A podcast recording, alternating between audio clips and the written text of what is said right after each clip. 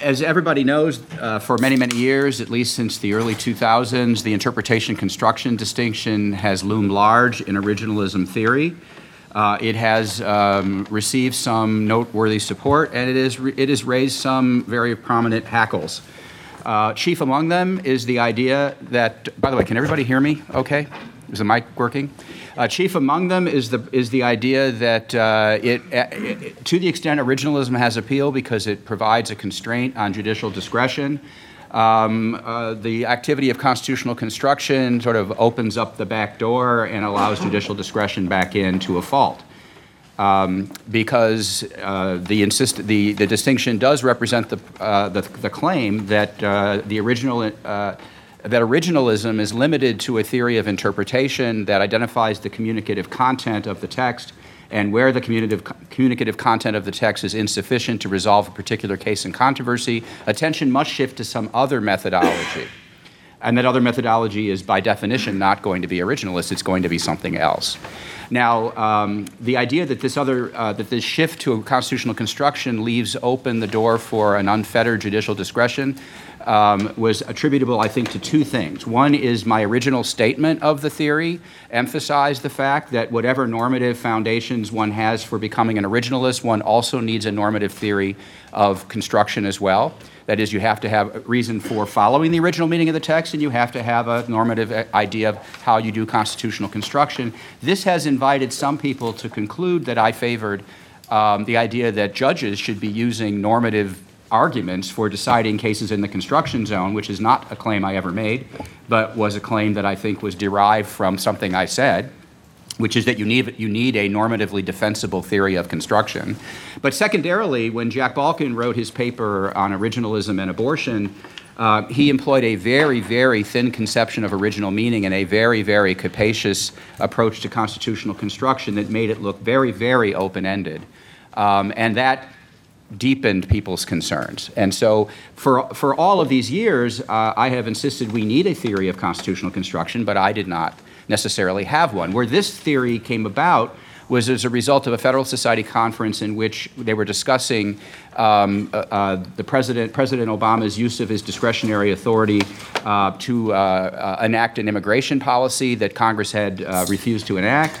And I remember on this panel, I believe it was John Harrison who made the claim at this panel that, well, if the statutes give the president discretion, well, then that's the end of the matter. He can't possibly be acting illegally or unconstitutionally. And constitutionally, and this struck me as wrong at the time as I was sitting in the audience because I know as a contracts professor and a contract scholar, it is the existence of contractual discretion that gives rise to the problem of good faith performance. In other words, the threshold issue before you get to the issue of good faith performance is the fact that a contract has delegated to one party or the other discretion.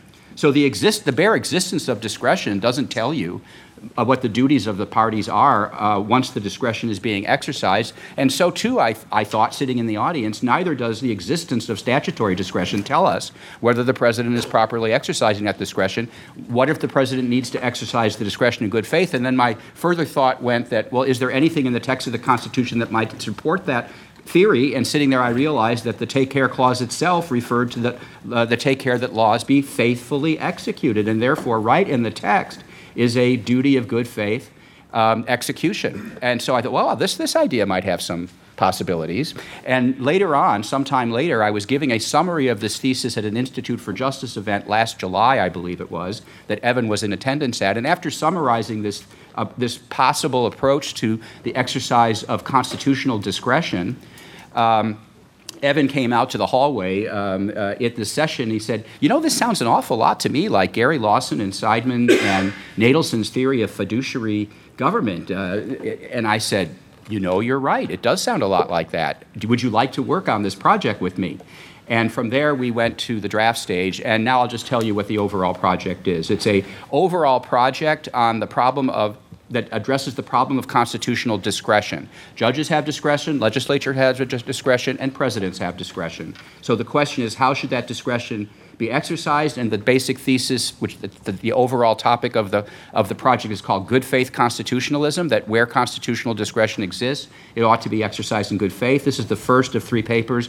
This is addressing the issue of judicial discretion. The second paper, which is somewhat in draft, we have a draft of it, addresses the issue of legislative discretion. It's called Irrational and Arbitrary, a good faith theory of, um, um, good faith theory of what is it? Good faith theory of good faith theory. due process of law. Uh, the due process, uh, the, a good faith theory of the due process of law, and then the final one will be on executive discretion, which is probably the least interesting because it's the most well-tread ground.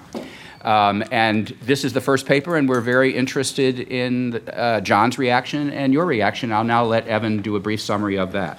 Sure. So our core thesis is simply stated: when the letter of the law gives out, the law does not, and neither does judicial duty.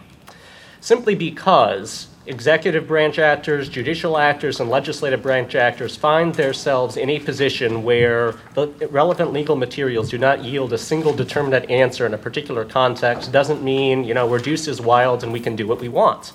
Uh, the founders, uh, in drafting and ratifying a constitution that embodied, to a significant extent, uh, 18th century fiduciary norms concerning impartiality, good faith, and other concepts that people who were uh, in the relevant legal community and people more generally who had a remarkable amount of specialized knowledge of the law would have been familiar with understood themselves to be um, empowering government actors to act even where the law gave them space pursuant to certain fixed principles.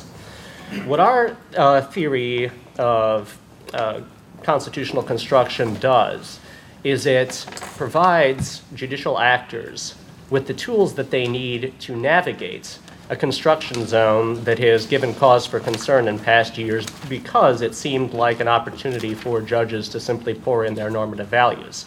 What we contribute is a very specific conception of normative values and one that's grounded in not only the constitutional text, but the context in which it was ratified and the function that the Constitution and particular provisions was designed to serve. What does this all boil down to for a judge? A judge starts with original meaning. He tries to ascertain the communicative content of the text, the semantic meaning of the text. If he can't come up with a determinate answer to a particular legal problem, he enters into the construction zone. Within that construction zone, he needs to have reference to the publicly accessible function of the constitutional text at the time that it was drafted and ratified in order to develop a rule to apply in a given case, and that rule must implement that function at the present time. So, simply because the text does not yield a determinate answer doesn't mean that we have limitless discretion. We hope that we have provided a framework that can provide some discipline to the construction zone such that it alleviates concern about arbitrary judicial discretion whenever unclear constitutional cases present themselves, which can be fairly often, not only because the Constitution's text in certain contexts has, you know, inherent vagueness and perhaps ambiguity, but because judges are simply fallible and busy and are not necessarily going to arrive at a determinate answer to a question, even if in principle that answer is available. Let me just make one additional statement before we go over to turn it over to John, and that is that in reading the papers for this conference, I was struck by um, Michael McConnell's paper on um, Article 2, uh, and it just it, I, I, don't know about you, but I've sort of been blown away by this paper. And one of the things that it struck me as being is a wonderful example of good faith constitutional construction. Uh, it is, in part, a, a, matter of original public meaning interpretation because he's trying to give the original public meaning to each and every word of the text in context.